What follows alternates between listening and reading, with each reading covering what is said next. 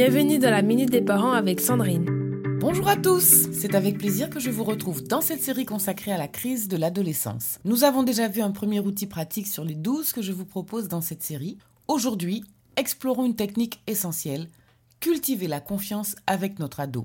Éduquer, c'est enseigner. Enseigner, ce n'est pas faire des leçons de morale, c'est compter sur l'intelligence de nos ados pour comprendre en quoi leur comportement peut être préjudiciable et c'est valoriser les comportements appropriés. Parfois, dans notre désir de protéger nos adolescents, nous établissons souvent des règles strictes. Or, à cette période de leur vie, il est essentiel que nous essayions de clarifier nos besoins avec eux, comme le besoin de les savoir en sécurité et en bonne santé, tout en leur laissant la responsabilité de leurs actes afin qu'ils en assument les conséquences. D'autant que les serments et les punitions ne les découragent pas à recommencer, mais à mieux dissimuler les actions désapprouvées par les parents.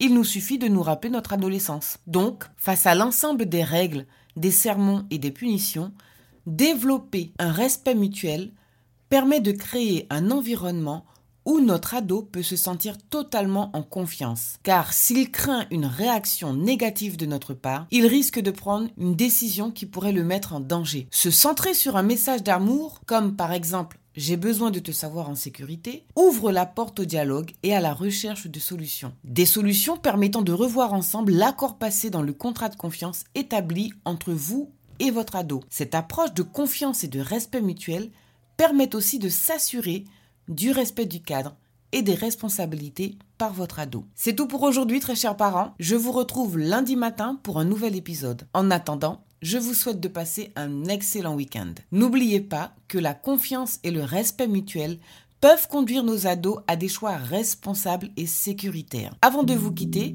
je vous invite à découvrir mes articles sur mon site www.fabriquedb.com. C'était la Minute des Parents avec Sandrine.